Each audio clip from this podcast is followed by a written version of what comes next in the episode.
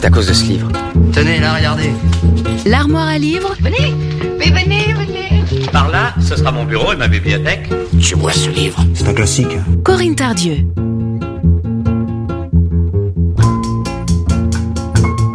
Bonjour à toutes et à tous.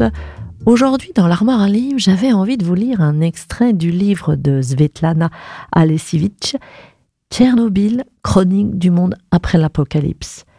La supplication. L'auteur nous fait entrevoir un monde bouleversant, celui des survivants de Tchernobyl, à qui elle cède la parole. Alors, voici un de ses témoignages parmi tant d'autres. Au début, quelque chose s'est passé quelque part. Je n'ai même pas entendu le nom. C'était quelque part, loin. Mon frère est revenu de l'école, on distribuait des comprimés à tous les enfants. Quelque chose de sérieux semblait être vraiment arrivé. Aïe aïe aïe. La journée du 1er mai s'est merveilleusement bien passée. Nous sommes rentrés tard le soir à la maison. Le vent avait ouvert la fenêtre de ma chambre. Je m'en suis souvenu plus tard. Au moment de Tchernobyl, j'avais une idée idyllique des centrales nucléaires. À l'école, à l'institut, on nous apprenait que c'était des usines fantastiques qui fabriquaient de l'énergie à partir de rien, ou des gens en blouse blanche, assis devant de grandes consoles, appuyés sur des boutons. L'explosion de Tchernobyl a eu lieu alors que notre conscience n'y était pas préparée. De plus, il n'y avait aucune information.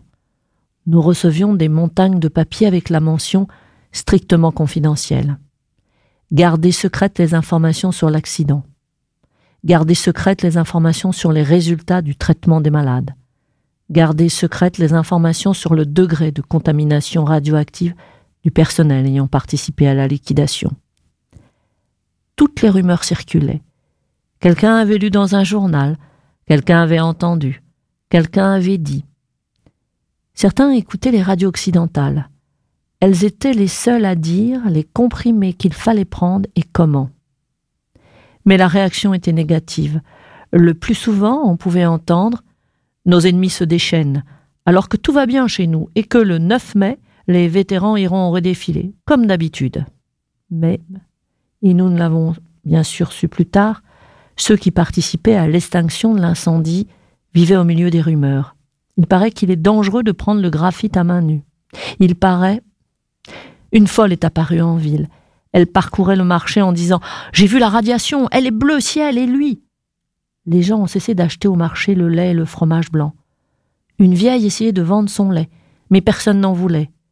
N'ayez pas peur, disait-elle, je ne sors pas ma vache dans les champs, je lui apporte de l'herbe moi-même. Lors d'un déplacement à la campagne, j'ai vu des épouvantails au bord de la route. Une vache, couverte d'une bâche plastique, broutait l'herbe. À côté d'elle se tenait une vieille, couverte de plastique, elle aussi. On peut en rire ou en pleurer. Après Tchernobyl, j'ai vu à une exposition de dessins d'enfants une cigogne qui se promenait dans un champ noir, avec comme légende Personne n'a rien dit à la cigogne.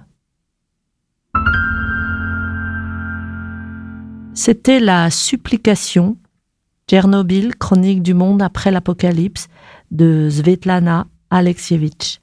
Bonne lecture, bonne écoute sur Sun et à mardi prochain. L'armoire à livres, tous les mardis sur Sun.